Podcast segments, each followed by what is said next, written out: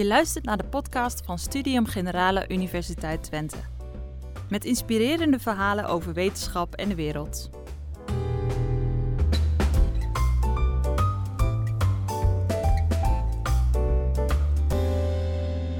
Welkom allemaal bij een Studium Generale over concentratie. Ik geef graag het woord aan Stefan van der Stiegel.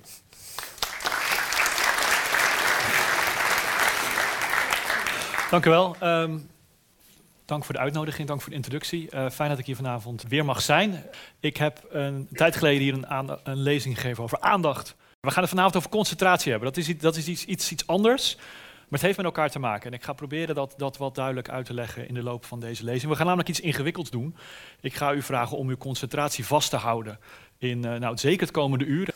Nu wordt er best veel onzin verteld over aandacht. Namelijk dat onze aandacht steeds minder zou worden, omdat door die, door die sociale media, dat er nu een generatie zou opgroeien die, zich niet meer, die geen goede aandacht heeft. Nou, tot nu toe heb ik alleen maar het woord aandacht gebruikt en nog niet de, de, term concentratie. Dus laat ik dan nu de term concentratie introduceren. Concentratie is het vasthouden van aandacht. We hebben het over volgehouden aandacht. Ergens je aandacht oprichten en dat voor een langere tijd vasthouden. En waarom is concentratie belangrijk? Nou, concentratie is belangrijk om tot mooie dingen te komen, tot ontdekkingen te komen. Als je niet goed geconcentreerd bent, als er inderdaad iets aan de hand zou zijn met onze concentratie, dan zou dat grote gevolgen hebben voor onze samenleving. Namelijk, goede ontdekkingen die hebben een periode van concentratie nodig. Natuurlijk kun je midden in de nacht op een ontzettend goed idee krijgen. Maar op het moment dat je dat niet uit gaat voeren, op het moment dat je niet de concentratie hebt om dat in het lab vervolgens uit te gaan werken, gebeurt er niks mooie muziek, wat ik in ieder geval mooie muziek vind, is vereist langere periodes van concentratie. Kunst ook, maar ook in, in werkzaamheden heb je langere perioden van concentratie nodig om tot iets te komen. Er zijn eigenlijk, is eigenlijk geen enkel beroep te verzinnen waar concentratie niet op een of andere manier van belang is. Dus het is belangrijk om goede concentratie te hebben. En de wetenschap weet steeds meer over concentratie. Dus kunnen we die trucs en uh, kunnen we wat we weten over concentratie uit de wetenschap gebruiken om onze concentratie beter te maken. Want we weten ook bijvoorbeeld als je ongeconcentreerd leert, zoals dus je aan het leren bent en je wordt steeds afgeleid, dan leer je minder goed. Dan zul je zien dat je eh, een tijd later die informatie die je hebt geleerd minder goed hebt opgeslagen. Uh, en dus er is ook al te verwachten dat er dus een soort ontwikkeling aan de hand is. De boekwinkels liggen vol met boeken over digitale detox. Omdat mensen het idee hebben dat ze zich steeds minder goed kunnen concentreren door al die prikkels. Het is moeilijker geworden om je te concentreren. Dat is in ieder geval waar. Door de hoeveelheid prikkels is het moeilijker geworden.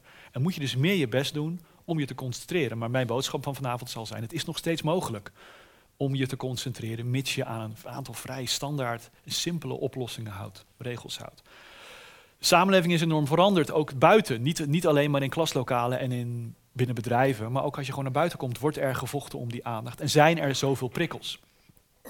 En de keuze op welke prikkel je nu precies die aandacht gaat richten, die wordt dus ook steeds belangrijker, omdat dat uiteindelijk bepaalt welke informatie je oppikt. Dus hè, die prikkels, je moet de juiste prikkels te pakken krijgen. Um, Oké, die mobiele telefoon die is nog maar net. En waarom is die voor ons nu zo belangrijk? En wat, wat, wat is nou eigenlijk de reden dat we hem er steeds bij pakken? En dat heeft te maken met een, een, een term die je misschien wel kent, namelijk conditioneren. Is op een of andere manier zijn wij die berichten op onze mobiele telefoon gaan associëren met een beloning. Nou, hoe werkt dat conditioneren ook alweer? Dat, dat, dat, werd, werd ontdekt binnen het behaviorisme. En dat is Pavlov die uiteindelijk daar als eerste mee kwam. Want Pavlov die, uh, deed heel veel onderzoek met honden. En hij merkte op een gegeven moment, op het moment dat hij binnenkwam, dat de honden begonnen te kwijlen. En natuurlijk, hij kwam heel vaak binnen met voedsel. En dan, door dat voedsel, krijg je een respons, wordt er speeksel gecreëerd. Maar op het moment dat hij binnenkwam zonder voedsel, gebeurde dat ook. Ze hadden hem op een bepaalde manier geassocieerd met voedsel. Nou, dat werkt, dat idee van conditioneren en belonen, dat werkt niet alleen bij honden, maar het werkt ook bij ons. Als je iets associeert met een beloning, dan ga je er harder voor rennen en dan doe je meer je best. En een van de dingen die we heel fijn vinden, is nieuwe informatie. En nieuwe informatie wordt dus door het brein gezien als een beloning. Dat vinden we fijn. En dat berichtje wat je binnenkrijgt, dat associëren wij dus met nieuwe informatie. En het vervelende van die berichtjes is dat die beloning variabel is. Je weet niet of dat berichtje wat jij nu voelt in je broekzak, of dat interessante informatie is, ja of nee. Maar in het verleden heb je wel eens berichten gekregen die interessant voor jou zijn. En ehm, daarmee weet je dus niet of dat berichtje wat je nu voelt interessant is, ja of nee. En dus ga je kijken. Je krijgt een soort mentale jeuk. Ehm, en dat herkennen we denk ik allemaal. Dat op het moment dat je je telefoon voelt trillen, ja oké, dat wordt wel wordt wel even, je aandacht wordt er even, wel even naartoe gehaald. Maar ook al besluit je om niet te gaan kijken, we weten uit observatiestudies dat het helemaal niet lang duurt voordat je toch je telefoon erbij pakt om te gaan kijken. Je wil weten wat het is. Als wij in het laboratorium experimenten doen, en we leggen een mobiele telefoon in het laboratorium. Dat is moeilijke taken. Mensen moeten echt goed hun best doen om onze taken op die computertaken te doen. En laten we een berichtje horen, hè, dus zodat ze weten dat we een berichtje hebben. Nou, wat gebeurt er met het gedrag van de proefpersoon? stort in. Alleen maar weten dat je een berichtje hebt, zorgt ervoor dat een gedeelte van je brein bezig gaat zijn met: hé, hey, wat is dat berichtje en voor wie zou het zijn? Nou, en vervolgens hè, ga je meerdere dingen tegelijkertijd doen, daar komen we zo nog even op, en gaat je gedrag achteruit. En begin je, en begin je fouten te maken en word je langzamer. Daarom is het in het verkeer ook zo vervelend als je een berichtje hoort. Want vervolgens ga je toch op een gegeven moment kijken, ook al heb je voorgenomen, ik kijk niet op een mobiele telefoon in het verkeer, dan nog een moment dat je weet dat je een berichtje hebt, is het heel erg moeilijk om niet te gaan kijken. Want wie weet heb je gisteravond in de kroeg iemand ontmoet en ben je heel erg benieuwd of diegene jou nu een berichtje aan het sturen is. Kijk, vroeger kwam de postbode maar één keer per dag. En toen wist je, nou eigenlijk nog steeds, dus, sorry, ik doe net alsof de postbode niet meer bestaat, dat is een beetje flauw. Maar um, uh, dan wist je, er komt nieuwe informatie en dat was het dan. En nu komt de postbode de hele dag. En dat kan elk moment, kan er voor jou nieuwe informatie zijn. Er is nog een verschil met, met, met de postbode, is dat als jij een brief stuurt, dus niemand verwacht dat jij meteen een brief terugschrijft en terugrent naar de brievenbus om het de post te doen. Want ze weten, dat duurt even. En nu wordt er toch een sociale norm om heel snel op die berichten te reageren. En als er iemand niet reageert heel snel, dan heb je al vrij snel dat mensen daar denken, joh, waarom reageer je niet? Dus er is ook een, hè, is ook een soort sociale druk bijgekomen om snel te reageren. Dat heeft allerlei gevolgen. Hè. De slaapproblemen is eentje die we, die we goed, die we veel herkennen. Er zijn jongeren die nu veel meer slaapproblemen hebben dan vroeger. Dat, dat, dat aantal is gegroeid. En dat lijkt ook geassocieerd te zijn met het kijken naar sociale media kort voor het slapen gaan. Wat voor onderzoek wordt er dan wel gedaan naar concentratie? Hoe is dat ooit begonnen? Nou, het is ooit begonnen zoals zoveel onderzoek binnen mijn vakgebied rond de Tweede Wereldoorlog. Namelijk, dan komen er hele prangende vragen op. Hoe lang kan deze radarmedewerker zijn taak uitvoeren voordat hij een fout begint te maken? Dat wil je natuurlijk weten. En dit is een relatief saaie taak. Hier gebeurt niet zoveel. Dus dat hebben ze volgens nagedaan met een enorm saaie taak. Waar je echt geen lol aan kunt beleven. Dat is namelijk deze kloktaak. En de taak is heel simpel. Er ziet u een rood bolletje. En dat rood bolletje dat verschuift in het laboratorium. En de taak van de proefpersoon is om aan te geven wanneer die één stapje overslaat. En dan doen we dan twee uur lang. Het is vergelijkbaar met die radarmedewerker natuurlijk. En dan kun je dus onderzoeken wanneer beginnen mensen fouten te maken. Nou, na het eerste half uur gaat het, gaat het best lekker. Daarna begint het aantal fouten toe te nemen. Dit is natuurlijk omdat de concentratie vervalt. Dit is voor de radarmedewerker hele belangrijke informatie. Maar deze gegevens kun je natuurlijk nooit generaliseren naar wat wij nu aan het doen zijn. Hopelijk, hopelijk ben ik interessanter dan te kijken naar een radarschermpje. Dus dat betekent al dat laat al zien dat het heel erg lastig is om, om dit soort dingen in getallen te vangen. Het is heel erg afhankelijk van de taak die je aan het doen bent. Dus in het brein, als je een taak doet, dan gaat die informatie in je werkgeheugen. En je werkgeheugen is eigenlijk de sleutel tot concentratie. Het werkgeheugen kunt u vergelijken met een soort werkbank en daar ligt de gereedschap op van taken die je op dat moment aan het doen bent. Ik ben nu aan het praten. En dat betekent dat in mijn werkgeheugen zit één taak, namelijk praten. Dat betekent dat alle gereedschap voor het praten op, die, op dat werkgeheugenbank, op die werkbank ligt. Tegelijkertijd kan die werkbank dus maar één taak tegelijkertijd die een beroep doet op, dat werk, op die werkbank. Dus het heeft een soort ja, beperkte capaciteit. Werkbank kan maar één ding tegelijkertijd. Dat betekent dat als ik nu ga, als ik, als ik aan het praten ben en u gaat mij vragen om een rekensom uit te rekenen, dat ik dat niet kan, want ik ben aan het praten. Niemand kan praten en tegelijkertijd een rekensom uitrekenen, die, die een beetje ingewikkeld is, die niet automatisch uit je hoofd kent. Want rekenen doet namelijk een beroep op het werkgeheugen. Kijk, ik kan wel lopen en praten tegelijkertijd. Dat kost, want lopen kost, doet geen enkel beroep op mijn werkgeheugen.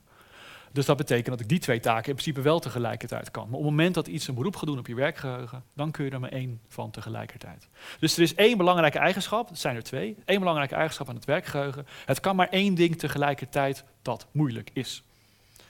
Er is nog een uh, eigenschap van het werkgeheugen, namelijk dat het kwetsbaar is. Als je iets in je werkgeheugen hebt, stel ik geef u een ingewikkeld getal en dat moet u onthouden, bijvoorbeeld een telefoonnummer. En eh, tegelijkertijd probeer ik u af te leiden. Nou, dan zult u zien dat het heel erg makkelijk is om iets uit je werkgeheugen te halen. Dus het heeft een beperkte capaciteit en het is ook nog eens een keer relatief kwetsbaar. We hebben allemaal wel eens meegemaakt, nou, ik heel vaak in ieder geval, dat je naar boven loopt en dat je boven bent en denkt, ik heb geen idee wat ik hier kwam doen. Dat betekent dat je dan die informatie eigenlijk verloren bent uit je werkgeheugen. Je hebt het niet vast kunnen houden. Dus beperkte capaciteit en de informatie is snel verloren. Daarom is concentratie dus moeilijk. Concentratie is moeilijk omdat je maar één ding tegelijkertijd kan. En er is grote kans dat je die informatie op een gegeven moment ook weer verliest. En daarom is die knoop in de zakdoek ook zo'n goede oplossing. dat, dat wordt vaak als herinnering voor jezelf um, gebruikt. Als ik een brief wil posten, dan doe ik hem in mijn tas. En dan hoop ik echt dat de eerste brievenbus die ik tegenkom, dat ik die brief dan zal posten. Nou, wat gebeurt er aan het einde van de dag? Die brief zit nog steeds in mijn tas. En dat moet u ook overkomen. Want de enige manier om het zeker te weten dat het lukt, is om de hele tijd te denken: briefposten, briefposten, briefposten. Maar dat werkt natuurlijk niet, want ja, je, je, je, je werkgeheugen moet ook andere dingen doen. Als je in het fietsen bent, kun je niet de hele tijd denken dat je die brief nog moet posten, want soms moet je ineens reageren. En gaat die informatie dus weg uit je werkgeheugen? En is er een kans dat die informatie niet terugkomt in je werkgeheugen? En daarom zijn die knopen in je zakdoek dus goed, omdat je daar nog steeds herinnerd wordt, oh ja, ik moest nog wat doen.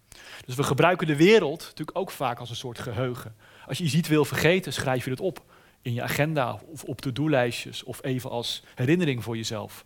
Dat doe je omdat je je eigen geheugen en ook je eigen werkgeheugen niet kunt vertrouwen. Je kan er niet van uitgaan dat je die informatie ook wel daadwerkelijk zult onthouden. Zeker niet in je werkgeheugen, omdat er, dat werkgeheugen ook voor andere zaken heel erg belangrijk is.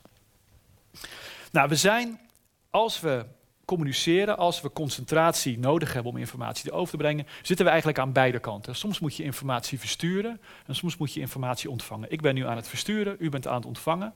En aan beide kanten moet je meer je best doen om informatie goed over te kunnen brengen en concentratie nodig te maken. Multitasken kan niet als je dat definieert als zijnde twee taken die je tegelijkertijd uitvoert, die een beroep doen op je werkgeheugen. Wat ben je dan aan het doen? Steeds om en om. Ene taak, andere taak, ene taak, andere taak, ene taak, andere Daar is in principe niks mis mee. Als ik sta te koken en mijn kinderen zijn bezig, dan is het heel handig dat ik en kan koken en ook een beetje die kinderen in de gaten kan houden. Dus dat zorgt ervoor dat je twee dingen... Dus dat doen we heel veel, dat is ontzettend handig.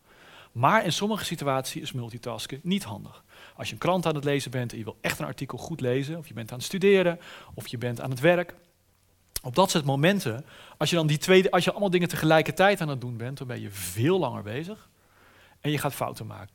Uiteindelijk is de beste manier om taken uit te voeren, is zorgen dat je één taak helemaal afrondt, of pauzes, maar daar hebben we zo over, en dan pas naar de andere taak gaat. Mannen en vrouwen kunnen even goed multitasken. Laten we die mythe ook maar even meteen even uit, uh, uit de weg helpen. Uh, daar zit echt geen verschil tussen. De ene persoon kan wel beter multitasken dan de ander. Dat betekent dat sommige personen relatief sneller zijn in dat wisselen van die taken. Want u moet zich voorstellen, wat is multitasken? Multitasken is dat je dus aan het rekenen bent en je gaat iets anders doen, dan moet die gereedschap moet van die werkbank af en er moet nieuwe gereedschap op en dat kost tijd. Dus je bent steeds meer tijd kwijt. En sommige mensen kunnen dat sneller dan de anderen. Maar iedereen heeft uiteindelijk daar last van. Er is niemand die geen kosten heeft in het snel wisselen tussen die taken. Er zijn er altijd uh, kosten uh, bij betrokken. En toch proberen we dat veel. Er wordt veel, veel mensen die vooral veel verschillende prioriteiten hebben, die denken dat het misschien de beste oplossing is om aan alles maar een heel klein beetje te werken. Nou, dat is, als je kijkt naar, naar, naar, naar, studies, is dat niet de effectieve manier om daarmee om te gaan. En nog belangrijker, het stresssysteem schiet aan op het moment dat je veel aan het multitasken bent. Op het moment dat je dat heel tijd moet wisselen, dan uh, ben je aan het einde van de dag moe en dan ervaar je ook stress. En we weten allemaal waar stress uiteindelijk toe leidt. Dat hoef ik u niet uit te leggen. Dus het is ook wel echt een manier om, om daarmee om te leren gaan. En ze proberen niet te multitasken op het moment dat dat niet nodig is. En toch, als ik op de universiteit en de bibliotheek kijk... en mijn kamer kijkt uit op de bibliotheek... en dan kan de studenten daarin zien... zie ik ze werken met het toetsenbord en een mobiele telefoon daartussen. Dus de hele tijd zijn ze ook op die, op die mobiel aan het kijken. Weet je, dat is nou typisch situatie waar multitasken nou niet zo'n goed idee is, omdat je dan de hele tijd afgeleid kan worden en steeds eens even je aandacht naartoe, uh, naartoe verplaatst. Daarom snappen kantoortuinen ook niet. Maar een notificatie heeft datzelfde effect. Of een bericht of een gesprek wat ergens wordt gevoerd, of iemand die binnenkomt lopen, dat heeft datzelfde effect. Het effect dat je eigenlijk direct uit je concentratie bent en vervolgens het heel lang weer zal duren voordat je weer terugkomt in die concentratie. En dat weet ik uit observatiestudies die ze gedaan hebben bij bedrijven. in die kantoortuinen. En hebben ze gekeken hoe lang het duurt als een externe afleiding is, hè, dus niet als iemand zelf besluit om te stoppen, maar als er even iets wordt gezegd of er loopt iemand langs en iemand wordt even opgeschrikt, dat is vaak het moment om even iets anders te gaan doen, namelijk je mail checken of even naar buiten lopen, rondje lopen. Dat is, een, een goede, dat is vaak een reden om uh, pauze te gaan houden. En dan duurt het misschien soms wel twintig minuten voordat mensen weer terugkomen aan die taak waar ze mee bezig waren. En dat is, kan vaak gezien worden als, als ja, verloren tijd. Je bent lekker aan het concentreren, je wordt eruit gehaald. En het duurt de tijd voordat je daar weer in terugkomt. Denk terug aan dat multitasken. Je kunt niet meteen weer terug. Daar zal altijd wat tijd, bij, uh, altijd wat tijd mee gemoeid zijn. We weten dat afleidbaarheid is iets wat gewoon normaal verdeeld is over de samenleving. Er zijn mensen die hoeven maar het minste of geringste gebeuren en ze zijn afgeleid eigenlijk. En als dat heel extreem wordt, noemen we dat ADHD. Dat is uiteindelijk een extreme afleidbaarheid. Er hoeft maar iets in de buitenwereld te gebeuren en iemand is uit zijn concentratie. Sommige mensen kunnen heel goed in die zone zitten en zitten echt helemaal in de flow. Maar sommige mensen zijn die kantoortuinen niet te doen. Dus waar ik voor pleit, is één dat we met elkaar afspreken dat je soms mensen ook periodes offline zijn. En dat is binnen bedrijven best wel een hele interessante discussie, omdat bereikbaarheid wordt vaak geassocieerd met betrouwbaarheid. Iemand die snel op zijn mail reageert is betrouwbaar. Daar kun je van op aan. Die is bereikbaar. Probeer, ben je wel een beetje bereikbaar? Ja, dat ben ik wel. Maar je kunt je ook afvragen, degene die snel op zijn mail reageert, wat is die aan het doen? Die laat zichzelf afleiden op dat moment. Die is zich niet aan het concentreren. Dus het is best wel een andere manier van denken, hoop ik, om erover na te denken. Van ja, hoe kunnen we daar nou mee omgaan? Als, een, als mijn uh, promovendus tegen me zegt, joh, ik ben vandaag even niet bereikbaar, dan denk ik, top, je gaat zich concentreren. En uh, ik reageer pas aan het einde van de dag op mijn mail. Oké, prima. Uh, en als ik mezelf wil concentreren, dan zet ik ook alle uit en ga ik offline. En probeer ik me ook echt zo goed mogelijk te concentreren en niet bereikbaar te zijn. Um, dat is waarom veel mensen met die koptelefoons op hun hoofd zitten, in die kantoortuinen, maar ook in die, in die bibliotheken. En ik studeerde vroeger altijd met mijn koptelefoon op en mijn moeder begreep dat niet. hoe kan je dat nou? Vooral, ik had, ik van die housemuziek op mijn hoofd. Had het van, hoe kun je daar nou mee concentreren? Maar nou, ik kon dat juist, ik kon het niet zonder. Ik vond het moeilijk om zonder muziek me te concentreren. En de reden daarvoor is, is die muziek, ja, daar luister je natuurlijk helemaal niet naar. Dat is een soort muur. Dat is waarom veel mensen die koptelefoon op hun hoofd hebben. Ik heb een keer meegemaakt dat ik in de auto zat en dat de bekende van mij op de radio was. Ik heb het helemaal niet gehoord. Ik was bezig met de weg en ik, ja, ik gebruikte het veel meer als muur. Dus niet alle informatie die binnenkomt, die, die verwerk je ook of daar geef je aandacht aan. Maar het zorgt er wel voor dat hè, onverwachte geluiden niet zo sterk de aandacht trekken. Want concentratie moet je wel leren. Uh, en concentratie moet je onderhouden. Dus ik vergelijk het wel eens met een spier die je moet trainen. Concentratie is iets dat moet je onderhouden. En dat ervaart u misschien ook wel, dat op het moment dat bijvoorbeeld ik dat boek aan het schrijven was, zat ik, zat ik er echt lekker in. En kon ik elke avond een stuk schrijven. En lukte me dat op een goede manier om daarmee om te gaan. Ik zou het nu minder goed kunnen, denk ik. Gewoon omdat ik het een tijd al niet meer gedaan heb. En als u op vakantie bent geweest en na uw vakantie wilt u weer opnieuw beginnen met werken, moet je er altijd even inkomen en lijkt je meer moeite te hebben om je te, om je te concentreren. Nou, dat is best wel logisch. Dus elke cognitieve capaciteit ja, kun je het weer een beetje verliezen. Maar je kunt natuurlijk altijd door middel van trainen gewoon weer terugkrijgen. Dus het, het, is absoluut waar dat je het kunt trainen, dat je kunt opbouwen, maar die trainingsprogramma's die zullen voor iedereen verschillen. En de ideale tijd zal voor iedereen verschillen en zal ook heel erg verschillen voor welke taak je nu eigenlijk precies aan het doen bent. Dus we weten ook uit studies van waarom zeg ik dat, dat je concentratie moet, moet trainen. Is dat je naar elke andere capaciteit zie je dat hè, er een langere periode is waarin je dat nodig hebt, net zoals viool spelen. Op, maar op een gegeven moment zit je wel in je max. En je kunt niet oneindig lang viool spelen. Dat is met concentreren ook zo. Er zit een soort optimale tijd voor iedereen. Er is niemand die na zes uur achter elkaar viool spelen nog wat leert in het zevende uur. Dus voor iedereen ligt het, op, ligt het op een ander vlak. Maar je zult uiteindelijk zien, net zoals viool spelen, dat het steeds een stukje beter en langer kan. Een andere tip, en daar was ik zelf heel kritisch over, daar moet ik heel eerlijk over zijn, is meditatie. Het is, niet, iets wat helemaal niet in mijn cirkel lag. ik moet eerlijk toegeven dat sinds het boek verschenen is, uh, ik toch dacht, nou, laat ik toch ook maar eens proberen. Um, de, de, wetenschappelijke onderzoek naar meditatie is overtuigend. Je weet wat meditatie is. Het is hetzelfde als concentratie. Je moet je op iets richten en je moet proberen afleidende gedachten of afleidende prikkels zo snel mogelijk van je af te zetten en weer door te gaan met waar je mee bezig was is eigenlijk gewoon een concentratieoefening. Eigenlijk is dit wat concentratie is. Ergens op richten, je daar vervolgens, als je wel losgemaakt, zo snel mogelijk daar weer naar proberen terug te keren. Dus het is een goede concentratieoefening. En, uh, maar je kunt ook gewoon een boek gaan lezen, zou ik bijna willen zeggen. Ik bedoel, concentratie kun je trainen. Dit is een van de manieren waarop je het kunt trainen. Maar het is niet zo dat je daarmee kunt zeggen dat het, dat het, dat het, ehm, dat het beter werkt dan bijvoorbeeld elke avond een boek gaan lezen. Maar het is wel een manier die voor heel mensen heel prettig vindt. En dus mocht dit je aanspreken, is het absoluut iets waarvan je, waar, je, waar je wat mee kan. En waar de wetenschap, vind ik nu, eens wel overtuigend bewijs voor vindt. Goede slaap. Het is een beetje een open deur, maar ik wil hem toch even noemen. Dat op het moment dat je slecht geslapen hebt, de dag daarna kun je minder goed concentreren dan vergeleken met de nacht waarin je goed geslapen hebt. Ook dat bewijs is, uh, is, is, zeer, is zeer overtuigend. Um, periodes offline gaan dus. Hè, periodes met jezelf afspreken waarin je niet bereikbaar bent, zijn ook dingen die goed werken. Um, ook in een auto trouwens, die wil ik nog wel even toevoegen. Uh, dat ik ook niet zo goed begrijp waarom we bellen in de auto. En waarom je steeds die bereikbaarheid hebt in een auto. Dat is ook een oproep aan het bedrijfsleven. Dat, dat, dat ik, ik vind, op basis van wat we weten over concentratie, dat je niet zakelijke gesprekken in de auto kunt hebben. Terwijl het binnen bepaalde bedrijven heel erg gebruikelijk is om zelfs die autoritten vol te plannen met allerlei afspraken. Dus bellen in de auto doet namelijk een beroep op je concentratie. Dat is wel even een hele interessante, daar ga ik even een paar minuten over vertellen, omdat daar is nog wel wat misverstand over. Namelijk, dat zou dan zeggen mensen, ja, maar ik mag toch ook praten met iemand in de auto? Hoezo is praten in de auto met iemand die in de auto zit anders dan bellen via de carkit? Nou, enorm verschillend. De reden daarvoor is, is dat degene die naast jou zit in de auto, die kijkt mee. En rijden is heel vaak een automatisme. Dan is er niks aan de hand. Dan kun je ook gewoon leven naar huis bellen en zeggen, joh, uh, kom maar aan of ik sta aan de file.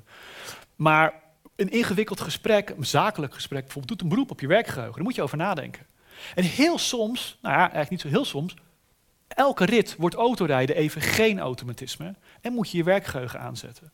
Wat gebeurt er met iemand die naast je zit in de auto? Die stopt het gesprek of gaat hele simpele vragen stellen. Die kijkt mee en die ziet, ja, dit is even geen moment om nu hele moeilijke vragen te gaan stellen. Diegene die jij via de auto aan de lijn hebt, die ziet dat niet. Dus die praat gewoon door terwijl je een hele moeilijke verkeerssituatie op moet. Dus dat bellen in de auto is een probleem op het moment dat, die, op het moment dat je iemand aan de telefoon hebt, waar je eigenlijk niet kunt maken om ineens te zeggen, joh, wacht even hoor, ik kan even nu niet praten, want ik zit ingewikkeld. En via, bij, bij, een belangrijk gesprek zeg je dat natuurlijk niet en geef je vaak voorrang aan het telefoongesprek. En dan hoop je dat je dat autorijden wel een beetje op automatisme voor elkaar kunt krijgen. Daarom snap ik de regelgeving in, Nederland ook niet dat je dus wel met een telefoon aan je hand mag je niet bellen, maar via de carkit wel. Nou, die extra motorische actie van het vasthouden van mobiele telefoon is het probleem niet. Het probleem is het werkgeheugen. En dat, dat je soms in het verkeer een beroep doet op je, op je werkgeheugen. Dus dat is de volgende wat we volgens mij uh, eruit kunnen gooien. Maar concentratie op een gegeven moment is het eindig. En dat herkent u wel, u bent een boek aan het lezen, hoe leuk dat boek ook is. Um, op een gegeven moment gaan je ogen over de tekst heen en er komt niks meer binnen. De motorische actie gaat wel door, maar je verwerkt op dat moment geen informatie meer. Dat is heel normaal. Maar het idee dat je urenlang achter elkaar op een hutje in de hei ongeconcentreerd kunt werken, dat is ook een illusie. Uiteindelijk is het, zijn we moe en is de concentratie op. Um, gewoon omdat de batterij op is, net zoals mijn iPhone om 11 uur s ochtends, is, is dan de telefoon gewoon op en, kun je, en moet je weer op gaan laden. Nou, en waarom is dat en waarom is dat belangrijk? Nou, dat heeft met, met deze klassieke psychologische wet te maken, is namelijk de relatie tussen arousal, hoe alert je bent, en je prestaties. Nou, iedereen weet deze kant wel. Als je heel erg veel spanning hebt, dan ga je fouten maken. En dat is ook met concentratie zo. Op het moment dat je zorgen hebt of je hebt stress, nou, probeer dan maar iets ingewikkelds te doen. Dat als u zorgen heeft, dan kunt u niet zo goed lezen en dan kunt u niet zo goed studeren. Want eigenlijk is een deel, deel van uw brein is eigenlijk continu daarmee bezig. Een, een extreem voorbeeld daarvan is posttraumatische stressstoornis. Dat zijn mensen die, waarbij een gedeelte van het werkgeheugen eigenlijk continu bezig is met het afscannen van de omgeving. En die, die zijn daar zo mee bezig dat ze enorme concentratieproblemen hebben, omdat ze niet de capaciteit hebben om bijvoorbeeld iets rustigs even te lezen. Een gedeelte van het brein is alleen maar daarmee bezig. Nou, dat is met stress zo. Uh, als je echt hoog in je spanning zit, dan, dan, ja, dan, kun, je, dan, dan kun je echt niet goed presteren. Uh, aan de andere kant zit onder spanning. Op het moment dat je moe bent, dan ga je ook fouten maken. Dus ideale prestatieniveau zit hier. Nogmaals, dat ligt voor iedereen weer anders. Sommige mensen kunnen met best wel veel stress al het best goed doen. En presteren juist goed onder hoge spanning. Maar er zit altijd een bovengrens aan. Op het moment dat het boven die grens aankomt, gaan ze toch fouten maken. Maar bij iedereen ligt die anders. Maar deze grens ligt ook bij iedereen anders. Maar op een gegeven moment dan zit, je, zit je iets te doen en dan raak je een beetje, nou, dan word je niet meer zo alert. Je wordt gewoon moe. dat is dus het ook moment om te stoppen met wat je aan het doen bent en pauze te gaan houden. Een pauze houden, dat is enorm interessante literatuur. Klinkt heel gek, maar als je daarin gaat verdiepen, dan kom je allemaal hele interessante dingen tegen. Um, een van de oplossingen die wel eens gebruikt wordt, is zijn technology breaks. En dat vind ik grappig en interessant. Ik, heb, durf het nog niet aan in collegezalen, moet ik er eerlijk over zijn. Want uh, dat vind ik een beetje spannend. Maar je zou tegen een collegezaal kunnen zeggen, ik wil de eerste 20 minuten geen mobieltje zien. En daarna gaan we even allemaal vijf minuten allemaal lekker uh, swipen en kijken en dat soort dingen. Dat is een technology break, die gebruiken ze in Amerika wel. Het is natuurlijk op zich wel goed, want die, die studenten zitten in die banken en kunnen niet weg. Uh, dus dit is wel een manier om toch even pauze te houden, om, omdat bijvoorbeeld drie kwartier college is gewoon lang. Om dat, om dat aan beide kanten vol te houden. Maar het beste zou zijn om uit die banken te gaan en de natuur in te gaan. En uh, dat klinkt misschien een beetje vreemd, maar pauzes in de natuur werken heel erg goed. En de reden daarvoor is eigenlijk ook best wel weer simpel. Want dan komt je aandacht gewoon even tot rust. In de natuur heb je niet veel prikkels die verwerkt moeten worden. En er zijn allerlei studies gedaan, bijvoorbeeld scholen met kinderen die moeite hebben om zich te concentreren, die in bosrijke omgevingen zijn. De kinderen hebben het besteden daar beter concentratie dan scholen die in drukke omgevingen zijn. Simpelweg omdat dat zij in de pauze kunnen ze naar buiten en kan de aandacht even tot rust komen. En daarom zijn die pauzes met die mobieltjes ook ja, niet zo heel handig, omdat je aandacht niet helemaal tot rust komt. Er wordt toch nog continu aan je aandacht getrokken. Dus een ideale pauze is een pauze die op het moment dat je merkt dat je minder goed begint te presteren, om dan vervolgens even weg te gaan, even te, even te gaan lopen en even pauze te gaan nemen. En zie het dan maar als werktijd, omdat je vervolgens daarna zult zien dat je daarna je beter kunt concentreren. Dus de volgende tip is, schaf de lunchvergaderingen af. Snapt ook niet dat bedrijven dat info, dat is, die, die, die, die tijd moet je juist gebruiken om te zorgen dat je werknemer weer uh, helemaal tot rust kunt komen. En als je de hele dag maar door blijft vergaderen en door blijft werken, dat is niet de manier om daar op een goede manier mee om te gaan. Dat brein in rust is iets fascinerends. Want het brein in rust, dat is helemaal niet in rust. Dat brein in rust verwerkt maar 5% minder energie dan een, dan een brein wat zich heel erg sterk aan het concentreren is. En het heeft, en heeft ermee te maken met breinactiviteit, wat geassocieerd wordt met het default network. En het default netwerk is een, is een netwerk in het brein van hersenactiviteit, wat actief wordt als het brein geen taak heeft. En dat, is een, dat is ontdekt ooit in de MRI-scanner, waarbij ze zeiden van nou doe maar even niks, hou maar even pauze. En dan zagen ze dat, dat ze continu één hersennetwerk actief wordt. Altijd. Op het moment dat je stopt met een taak, wop, komt dat default netwerk wordt actief. En dat default netwerk dat wordt geassocieerd met dagdromen, mindwandering. En dat is een fascinerend onderwerp. Vroeger werd er echt gedacht dat als het brein pauze heeft, dan doet het niks. Maar u weet ook wel uit uw ervaring dat op het moment dat u niks doet, dan, ga je, komen er van allerlei gedachten naar boven. En dat mindwanderen, dat wordt geassocieerd met allerlei positieve eigenschappen. Namelijk een soort reflectie uh, op jezelf, op de toekomst. Het wordt geassocieerd met creativiteit, omdat je ineens dingen gaat bedenken. De beste ideeën zijn uh, als je aan het fietsen bent of als je onder de douche staat. Dat, is, dat zijn die dagdromen. Ik vind mindwanderen eigenlijk een betere term. En dat dagdromen, dat, ik heb het vermoeden, dit is geen wetenschappelijke uitspraak, omdat je het bijna niet kunt meten, dat we minder dagdromen dan vroeger. En de reden daarvoor zijn die mobieltjes. Ik neem mezelf wel eens voor om niet mobiel te bij te pakken met ik in een trein zit of met ik zat te wachten. Gewoon eens even te kijken wat er in het hoofd gebeurt en daarmee, en daarmee om te gaan. Ik denk dat het nut heeft. Ik denk dat die tussenfase waarin we vaak zitten, dat dat net niet. Daar hebben we niet zoveel aan. En ik weet in ieder geval zeker dat het brein niet goed oplaadt. Dat dagdromen is ook het moment waarop het brein zich daarna weer beter kan concentreren. Um, en dat zie je ook op het moment dat je kijkt naar de rituelen van beroemde denkers. Laten we Charles Darwin nemen. Charles Darwin, uh, u ziet hij zijn dag. En u ziet hij dat inderdaad, hè, dat, dat hij met zijn hond ging lopen. Een best wel een lange periode van, van wandelen. Hier ook had hij een short walk, zo die moet in de blauwe balken kijken. Hier, third walk of the day. Er werd veel gewandeld bij Darwin. Tchaikovsky, nou, lange wandelingen. Walk, lange wandelingen. En het is best wel, als je kijkt, even doorkijkt van Beethoven, zie je ook dat er, dat er een long, vigorous walk. Always carry a pencil and a couple of sheets of music paper in set. Juist dat mind roll, dus even kijken wat er gebeurt en misschien komen er wel hele goede gedachten omhoog. Um, het is een associatie die veel mensen hebben, die aandachtsrituelen. Als je elke dag hetzelfde doet, dan ga je dat associëren met concentratie. Even terug naar Pavlov. Pavlov deed dat ook met het belletje. Als hij zich ging concentreren, ping, liet hij een belletje horen. En hij dacht zichzelf op die manier te conditioneren. Hij deed elke dag exact hetzelfde en hij was heel productief, dus misschien werkte het. En hij dacht dat, oké, als ik dat dus elke dag doe, dan conditioneer ik mijn brein dat het gaat concentreren. Misschien heeft u dat ook wel van die rituelen. Voordat je, net, net zoals topsporters, hè, Nadal die alles perfect neerzet. Dat doet hij omdat hij zich op die manier associeert met sportprestaties. Ook om zijn hoofd leeg te maken. Want je kan nooit in één keer gaan concentreren. Dus niemand die kan zitten en meteen vol in de focus zit.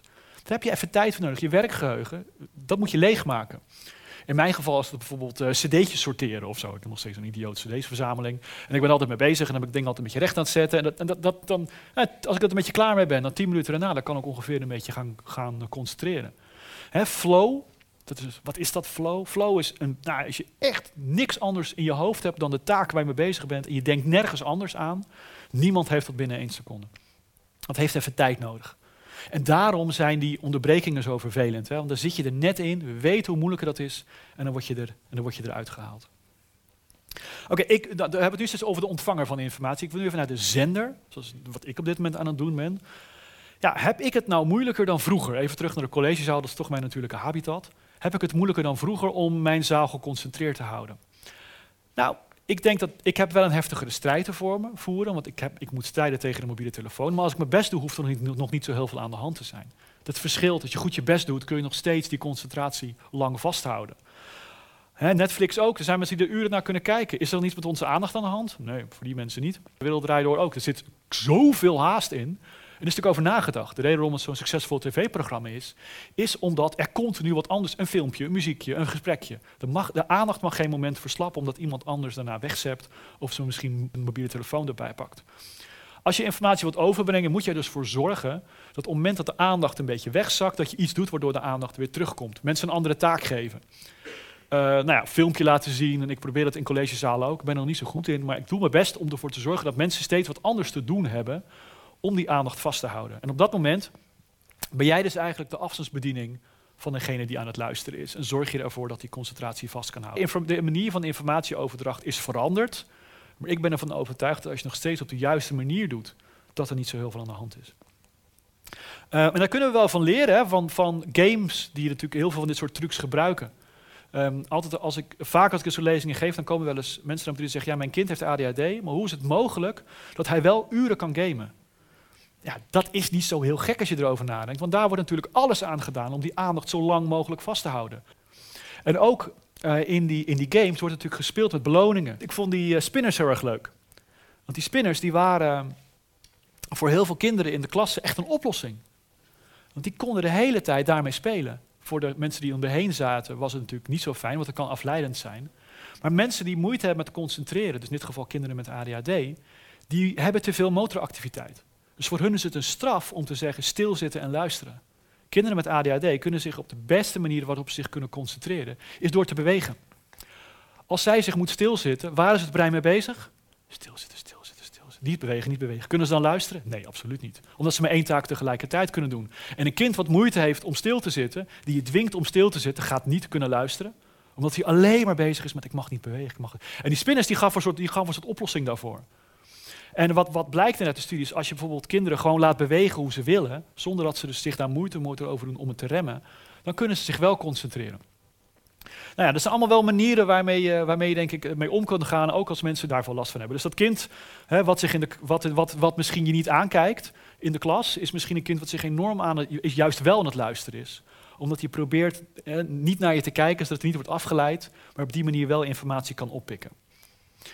Uh, ik denk dat evolutie, uh, ik weet zeker dat evolutie niet zo snel is, dat we nu ineens andere breinen hebben dan vroeger. Dat er nu ineens een generatie zou opgroeien die zich niet zo goed kan concentreren.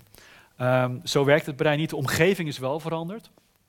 Maar de omgeving, daar hebben we een bepaalde mate van controle over. We kunnen uiteindelijk besluiten om ons niet af te laten leiden. Uiteindelijk besluit, besluit je zelf door wat je je laat afleiden. Op het moment dat je je mobiele telefoon uitzet, ja, dan kun je niet afgeleid worden. Dus uiteindelijk heb je daar wel een beetje controle over. Maar de wereld moeten we wel aanpassen. En ik hoop u vandaag wat tips en wat manieren hebben meegegeven op basis van wetenschappelijke evidentie uh, die u daarbij kunnen helpen. De zorgen over onze concentratie zijn van alle tijd. De boekdrukkunst dacht ook dat, we, dat het het einde zou betekenen van, uh, van onze concentratie en, uh, en, en van de mens. Um, dus ik die, nogmaals, we moeten daar op een bepaalde manier mee omgaan, maar uh, de, de, de, de, psychologie van, van, de, van de concentratie kan u heel erg helpen. En als je dat op de juiste manier doet, denk ik dat we het allemaal met IKEA eens kunnen zijn dat uh, aandacht uiteindelijk inderdaad echt alles mooier maakt. En dan uh, wil ik u danken voor de concentratie.